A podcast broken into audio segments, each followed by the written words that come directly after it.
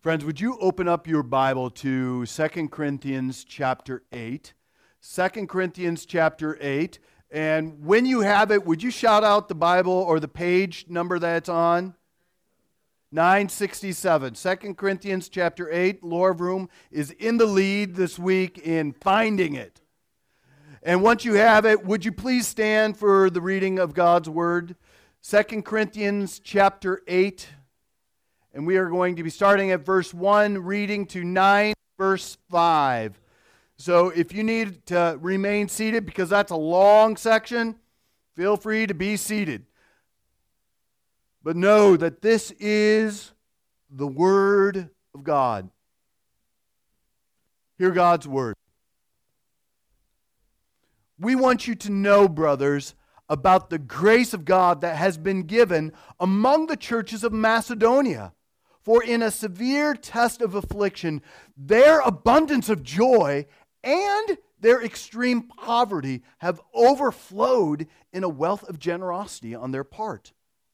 For they gave according to their means, as I can testify, and beyond their means, of their own accord, begging us earnestly for the favor of taking part in the relief of the saints.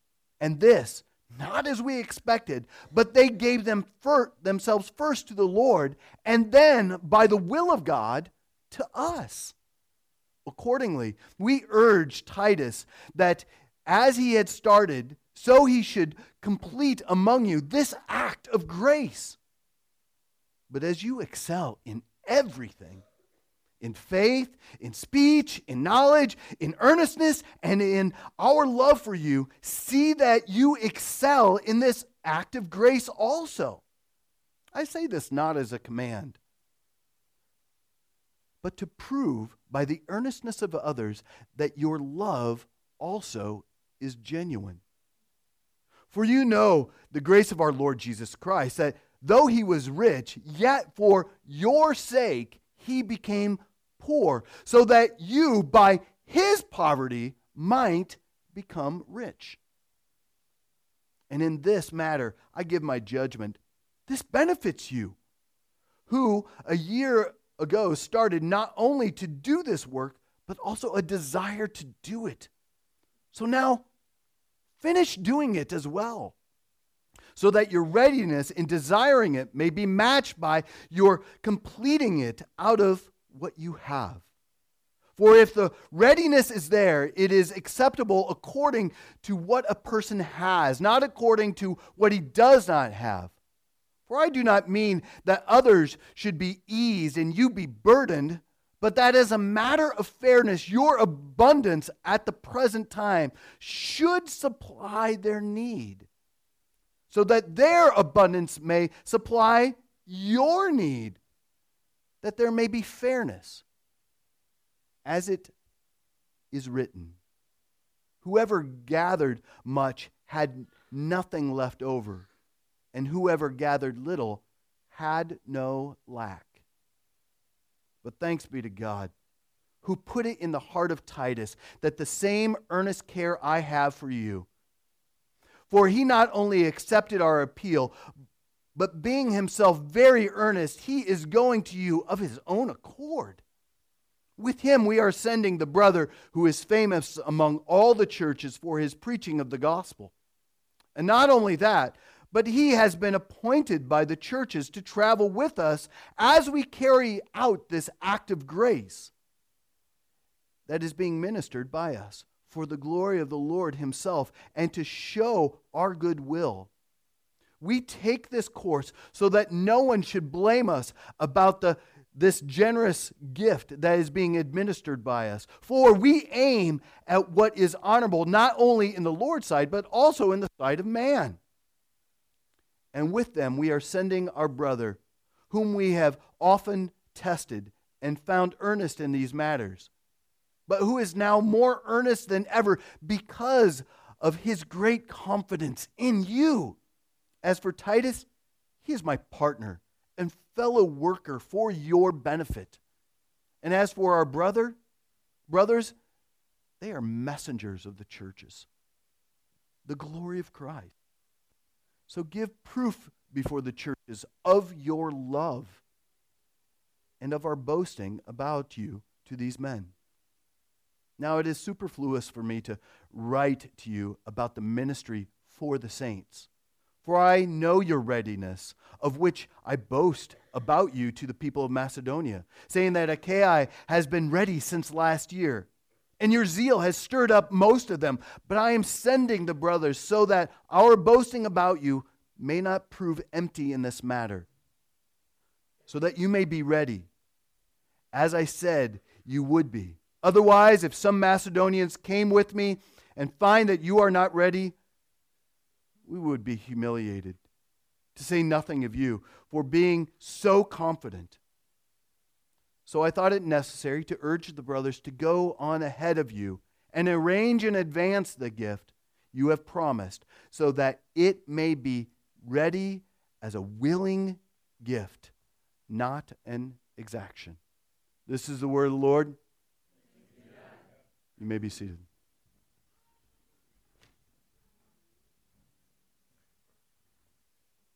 Before we start this section, could we pray? Let's pray together.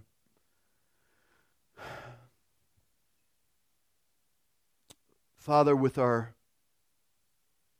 Bibles open before us, we come and ask for your help. That the Spirit of God would just illumine the pages that are before us, that our minds will be alert and open to its truth,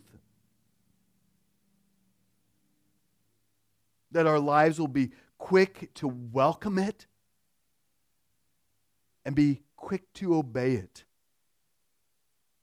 And to do it in such a way that honors and glorifies you, the living God.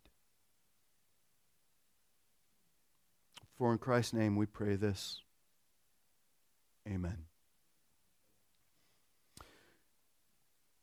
So I don't know if you picked this up at all in this section, or maybe even my, my tentativeness, but Paul, who wrote this passage, knows that he is handling a very sensitive topic. He, he's talking about a very sensitive topic when he talks about the topic of giving and generosity. It's one of these topics that pastors honestly really want to avoid. It is uncomfortable talking about money because they feel like it's, it's this topic that people are just going to shut off and just say, you know what, leave me alone. That's my money. Back off, Pastor. And it's one of those very sensitive topics. The reality is, a year before, in this church in Corinth, the church had already begun putting money aside to help the church in Jerusalem. A famine had happened in Jerusalem, and so the churches all around the area, the Gentile churches, were gathering up an offering to provide relief for the saints in Jerusalem. And it seems that the church in Jerusalem had fallen a little slack in finishing their project. They started something, they started a campaign for relieving the saints in Jerusalem, but they fell short. That's why Paul wrote in verses 10 through 11, and in this matter I give my judgment. This benefits you. It started a year ago. It started a year ago. So I, I'm telling you, finish doing it well. Finish it. Finish this job. Talking about money is always a delicate issue. Always. It's, it is said back then that it's a difficult issue, and even today it's difficult. Wells Fargo found in a, a survey that nearly half of Americans say the most challenging topic to discuss with others openly, honestly, like an open book, is their personal finances. 44%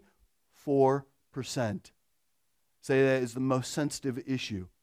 Whereas death, politics, religion, taxes, and personal health rank less. It is far more difficult to talk about finances than your impending death. It is far more difficult to talk about finances than politics. So it's a difficult topic. And yet, Paul goes there. Why? Because their giving is actually a barometer of their spiritual condition. Hear that. It's not just for the church in Corinth, it's actually true for us. Their giving, our giving, is actually a spiritual barometer of our spiritual health. Do you believe that? Does your life reflect that? Does your pocketbook reflect that?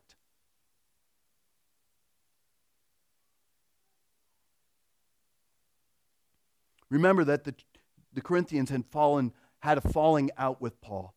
Their falling out with Paul was probably uh, the reason that the collection in the church had got put, not, put on the back burner. So Paul wrote Second Corinthians to get the church back on track. And the challenge to give is part of the putting them back on track. It's all connected. In fact, Paul says some shocking things a few times in this passage. In verse 8, I say this not as a command, but to prove by the earnestness of others that your love also is genuine. Verse 24. So give proof. Give proof to the churches of your love and of our boasting about you to these. It's proof. Or 9 verse 3. I am also sending the brothers so that our boasting about you may not prove empty in this matter, so that you may be ready, as I said you would be. Their renewed giving is both evidence that they're back on track and it is also the means by which they will grow. There is a, a correlation, my friends, to our pocketbooks and our hearts.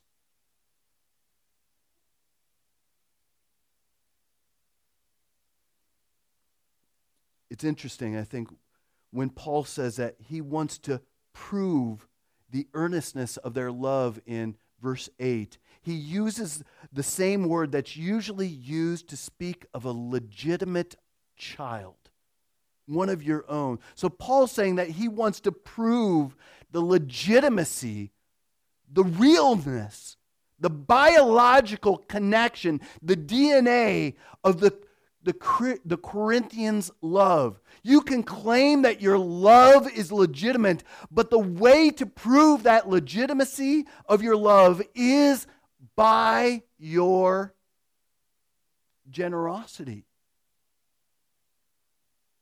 How's that sit with you right now? I had a pastor friend, and I've even noticed it in our, our own church, who's, who noticed that the first sign that somebody was getting on board with the church,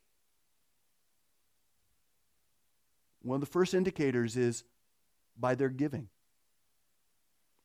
And the opposite is true as well. The first sign that they are checking out of the church is that they are checking out of their giving. If you want to know where you stand for your, your love for God and your love for others, the real test is how much that you give. We can talk about that here as, as a community, right? You can test. And this is what this is what I believe the only place in the Bible where God says, Test me on this.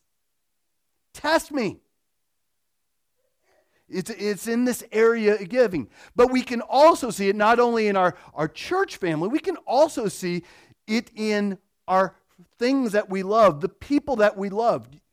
If I want to see what you truly love, if you want to see what I truly love, some of the places that you actually look at is my, my pocketbook. where I spend on, on the credit card. You can also see in my day timer how I spend my time. So it gets this gets this is an important topic, but it's very personal, isn't it? I can just see by some of you going, Leave me alone. Room. Leave me alone. There's a story that I read online of a preacher who paid a visit to a farmer. And he asked the farmer, If you had uh, $200, would you give 100 to the Lord? Sure, said the farmer. If you had two cows, would you give one cow to the Lord? And the farmer said, Yeah, I would. If you had two pigs, would you give one to the Lord? The farmer said, That's not fair. You know I have two pigs. It's personal. It's easy to talk about these other things, the, uh, the, the $200 or the, the two cows. Yeah, oh yeah, I would do that. But when it starts getting personal with my two pigs, you want me to give one of them away? Starting to get personal. And Paul knows this is how his, his readers will feel. So, how, how, how do we get there? How do we move from just being cash strapped and stressed to proving our genuineness of faith by how we give? How do we move there? Because every single one of us need to move from being cash strapped, being stressed about our finances, to proving the genuineness of our faith by how we give. And Paul gives us two lessons, two ways of how we can do this. And here's the first one. The first one is we need to choose our models carefully. Rumor has it, and John Meskis or Leah can maybe confirm this, if you ever run a race, one of the most important decisions you will make is what pacer you pick. If you're in a pack, there's going to be some who are just going to run out of, of the gates and they are going to be busting it hard. And if you try to keep up with them, you are immediately going to die in exhaustion. You're going to cramp up and you're just going to and be unhealthy. You're going to pull something and it's going to be painful. So you've got to find, find your ideal pacer and you can fall behind that pacer and you can relax knowing that you're on track to reach your goal. Am I somewhere close? To- So you got to find Yeah. I have I have run the race vicariously through the internet and John. I've gone too far. So so when it comes to your money, what is your pacer? Who is your pacer? For most of us, the natural thing to do is to look around us, right? It'd be really nice that if we would, the deacons would print out everybody's uh, giving reports and just say, hey, let, us just circulate them and just kind of look to see, oh, what the Phillips give? Okay. Oh, what the Vandervelds give? Okay. What, what about the Borhauers? Um, the Jamrozics? Uh, Matt, what did you get? And we look at all of them and just go, okay, well, let's kind of average this out, maybe go 100 bucks lower, and that's a good pace for us. We kind of look around us and just say, well, what is kind of everyone else doing? We're continually, continuously comparing how others live and allowing that to inform our spending and even our, our giving decisions. And Paul, in this passage, he, he gives a better model. He gives a better model. Paul calls the Corinthians to imitate the Macedonian churches. Those are the churches in Philippi, the churches in Thessalonica, the churches in Berea. He says, imitate those churches. These, my friends, were not rich churches. In fact, Paul speaks of their extreme poverty. But despite their poverty, look at how they gave. And if you, if you got a, a pen or a pencil and look in the verses uh, 2, 3, and 4, and 5, you can see that they gave with the abundance of joy. They gave with a wealth of generosity. They gave according to their means and beyond their means. They, they were even, in verse 8, they were begging for the favor, the privilege to be able to give. They were begging for opportunities. How often, I have never, I have never in this church had people come up to me and just say, Paul, can I please, can I give a little bit more? Can, I, am looking for another opportunity to give. Can, do you have another? What about, come on, Paul, please, I'm looking for an opportunity. That's the church in Macedonia. They were begging for an opportunity to give. And in verse 5, it says, they didn't just give money, they gave of themselves first. So often in our church circles, we say, give of your time, talents, and treasures. And I'll hear people say, Well, I don't have much to give, but I got lots of time. I got lots of talent. I'll give of those. These people, they gave of their, their themselves first. But they didn't make an excuse about their resources. These Macedonians were poor, but they were excellent givers. The Corinthians, who were rich, had a problem. The wealthy. Paul wants the Corinthians to get a new pace setter.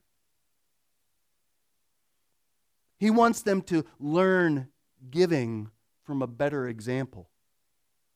And if you think if you think that's a powerful example, Paul ups the ante even more. He says, Look at how the, the, the, Macedonians are doing. Look at them in their poverty. They did this. They looked for opportunities. They gave themselves first to the Lord and then to us. Look at that. But then he ups the ante. He says, But that's not enough. That's not a good enough pace setter. Look at verse, verse 9, right? For you know the grace of our Lord Jesus Christ, that though he was rich, Corinthians, though he was rich, yet for your sake he became poor. Why? So that you, by his poverty, might become rich.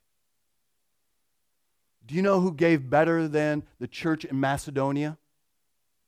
Jesus. Jesus gave better than the church in Macedonia. Jesus is the better giver, right, Eric? He is the better giver. He, he exceeds. We go, oh man, look at Macedonia. And, and Paul goes, yeah, look at Macedonia. But look at Jesus. Look at how he does it. Jesus, uh, the Macedonians gave their money and they did it well, but it was only money and only their lives. Jesus gave his whole life. Paul says that what Jesus gave matters in our giving. Because he was so generous with us, it's only right that we respond in generosity. The old hymn got it right. Love so amazing, so divine, demands my soul, my life, my oh, all. Love so amazing, so divine. What does it do? It demands. It demands everything. We can learn from Jesus' generous spirit. He denied himself for the sake of the saints. And my friends, we can too. So, what is your model for giving? What is your model? I, I, I want to encourage you to look around to see who's more generous than you. Don't look for take the average and go down a hundred bucks. Look around you and say, who are the people that I know who are generous with their lives? And, and don't learn just your money habits from the world, my friend. The world is calling you to hoard, to scrap it all together, to secure it away, and don't let it out. Don't let it out of your sight. Don't learn your habits from the world.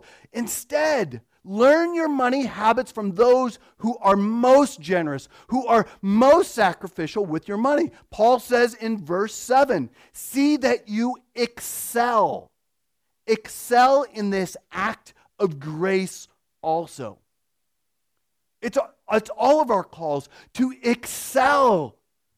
We should be known as a church of Jesus Christ. We should be known for excelling in this act of grace.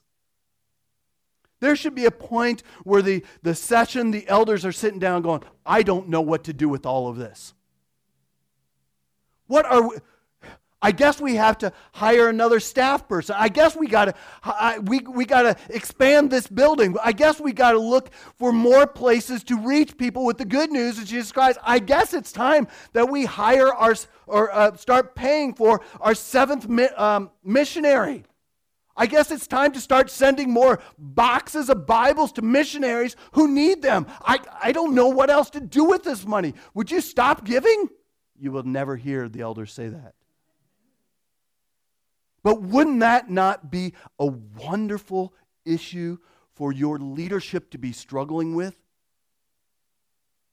What do we do with all of this? Scott Lewis um, attended a conference where Bill Bright, who is the uh, evangelist and founder of uh, Campus Crusade for Christ, uh, Scott Lewis was attending one of those conferences where Bill Bright challenged uh, the people there to give $1 million to help fulfill the Great Commission. He challenged them. And uh, for Scott Lewis, this was a laughable amount. He thought this was absolutely ridiculous. Eh, it was far beyond anything that he can imagine since his machinery business was generating an income of under $50,000 a year. And so Bill Bright, he had a conversation with Bill Bright, and Bill said to him, How much did you give last year? And Scott felt pretty confident about his answer. We gave $17,000, about 35% of our income. Some of you are going, dude, that's impressive, 35%. Without blinking an eye, Bill Bright responded, Over the next year, why don't you make a goal of giving $50,000? Scott was pretty sure that Bill Bright didn't understand. What was that was more than he had made all year. But Scott and his wife decided to trust God with Bill's challenge, asking God to do the impossible. God provided in an amazing way. With a miraculous December 31 provision, the Lewises were able to give $50,000 a few years later, they passed the $1 million mark in giving. So, who is your model? My friends, I want to encourage you to look to Christ, the most complete, most faithful, and most generous giver also, look to a godly brother or sister in Christ who gives beyond their ability and begin to copy them.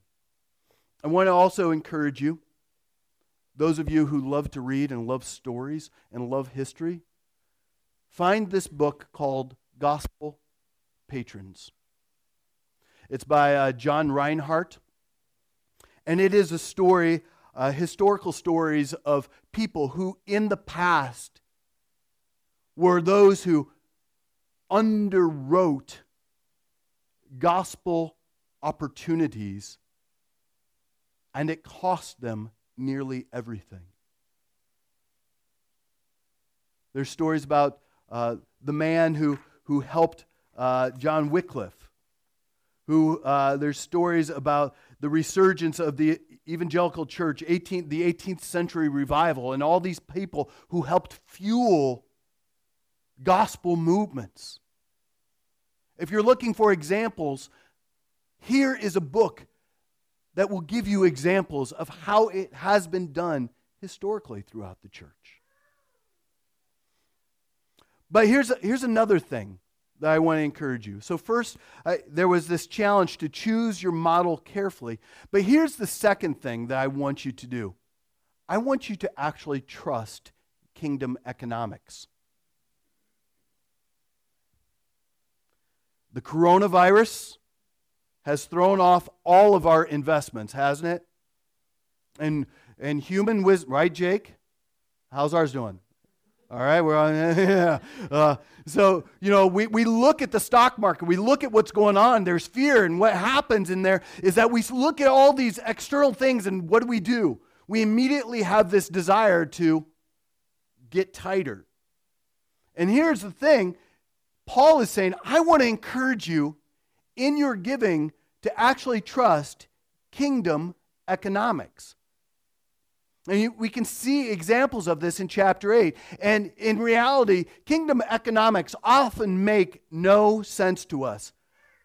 But it makes perfect sense when God gets involved in these economics. It's kingdom economics.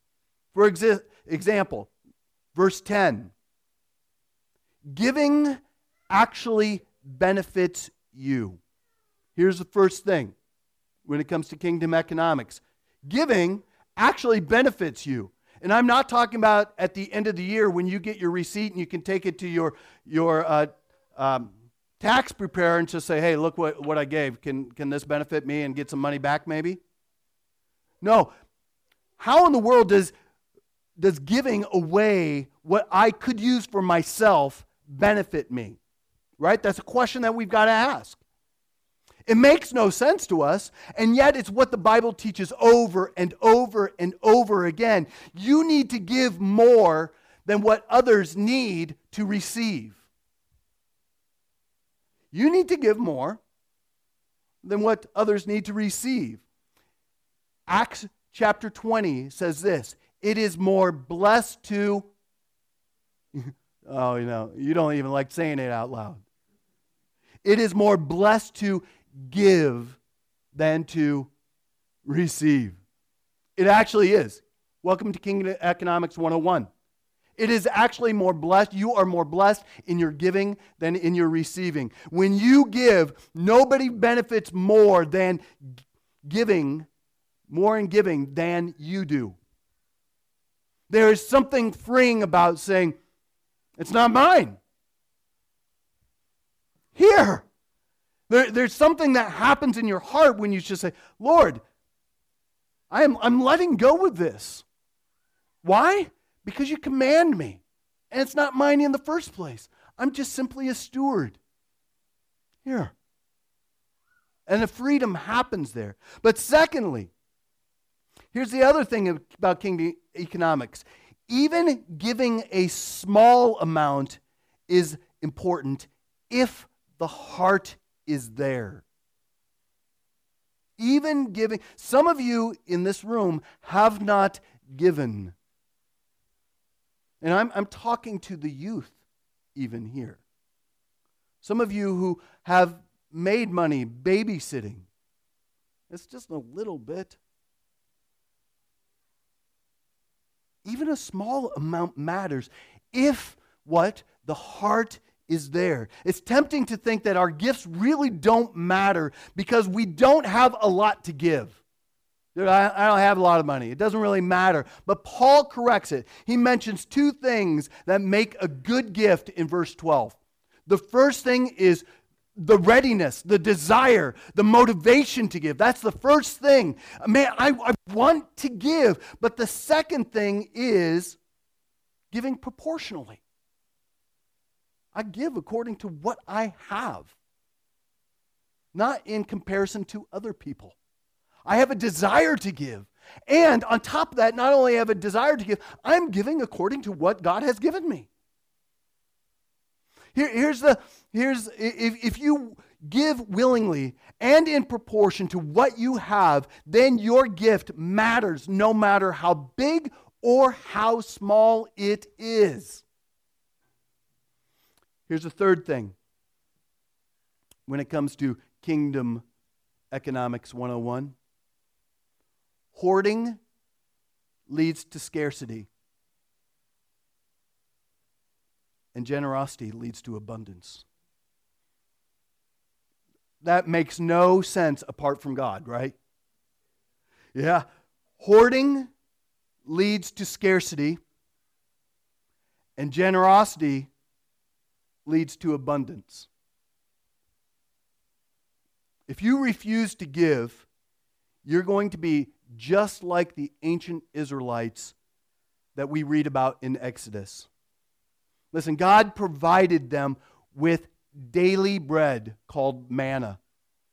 But we read at, at kind of this end of this section right there, right in verse 15, we read this uh, whoever gathered much had nothing left over. Eh, because those ancient Israelites were scared. I, I, I don't know what tomorrow's going to bring, so I'm going to get as much as I had. But it says here whoever gathered much had nothing left over. And whoever gathered little had no lack. If you want to live a life of scarcity, then, my friends, keep, keep all your money to yourself. If you want to lead a life of scarcity, then keep it all to yourself. But if you want to lead a life of abundance, then become a generous person. And I'm not talking about sowing a seed of faith and you plant a dollar and God's going to multiply it by 50,000. Uh, this is not a health wealth kind of thing, but this is how God works in his kingdom economics. I, my friends, I have seen this over and over again. This is how God works. So, just real quickly, just a reminder in kingdom economics, giving benefits you. It's also a blessing to other people. It furthers God's mission, right? But giving actually benefits you. Secondly, giving a small amount is important if your heart is there. If you make a $1,000 a year, give proportionally from that amount. If you make a million dollars a year, give proportionally from that amount. It's a matter of your readiness, your desire, your longing to give because Christ gave, the richest one, gave it all. He became poor so that I may become rich. I am going to give. Why? Because He has. I'm just responding to where I am at this point in life. But I also need to remember fear is an enemy of my faith. And fear leads to hoarding. Hoarding leads to scarcity. Faith in Christ leads to life. Faith leads to generosity. And generosity leads to abundance. My friends, we're, we're going to be returning back to this, this topic again next week. And the reason why we're returning back to this topic next week is not because I'm doing a two week mini series on giving or because of our budget, but because this is in the Word of God. It's the next section. And we're also addressing it because you do need to give. Not under compulsion, not because I'm putting the screws to you, because it is a biblical mandate. And it should be a natural response. You need to give more than the church needs to receive from you. Hear that? You need to give more, not like financially, but you need to give more. You need to actually give because it's, it's important. It's, it's good for your soul. It's actually therapeutic. It's actually what you've been wired to do. You, you need to give more than the church needs to receive. It's how God has created the world. And how do you prove your love that you actually love God and you love others? By being generous beyond your ability. And those who discovered this secret will find joy and freedom that you cannot get any other way. This is the, one of the secrets to the Christian life. That free, in, in giving, it opens up a flood in your life of joy and satisfaction. So let me leave you with this today. We serve an amazingly generous God. Have you ever thought about how much generosity is at the heart of God? Have you ever thought about that? How much generosity is in the heart of God? And that is one of the exciting things for even coming up to the Lord's Supper is that we are celebrating the generosity, the heart of God here. God poured out his love in Jesus Christ so that in, this amazing act of love and generosity, he became he who was rich became poor for us so that, my friends, you may become what? Rich. He poured it out. Gosh, I, this is just amazing. God isn't just generous, He is lavish in His generosity. Lavish. He just pours it out. Uh, one commentator said, self giving love is the Trinity's signature. It's, it's how God is known. It's God's signature love, lavish love.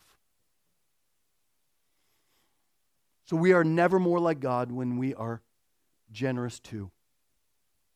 Generosity is the sign that we are beginning to understand how the gospel works. I am going to tell you right now, I have so much work to do. I have so much work to do. And so do you. So much worked. Thank God for His grace, His mercy, His word, His people. Together, friends, together, we can be known as, not for pride's sake, but we can be known for our generosity. And we're known for our generosity because we are understanding how the gospel really works in our lives. We understand the grace of God, how He lavished love upon me. He, he has just poured it out. I cannot help but in my life, in my marriage, in my friendships, in my in my day timer, in my checkbook, in my with my talents, I cannot help but being generous with all of me. And I pray it is true of me that I will be an example of generosity. And I pray that you too will be an example to others of your own generosity. And I pray that we will be a church that even turns the tide in saying, yeah, let's talk about finances. Let's look at it. All right, here's, here's my checkbook. Wow, I blew it on Starbucks this week. Whoa, did a lot of eating out this week. Haven't written a check at all to the church.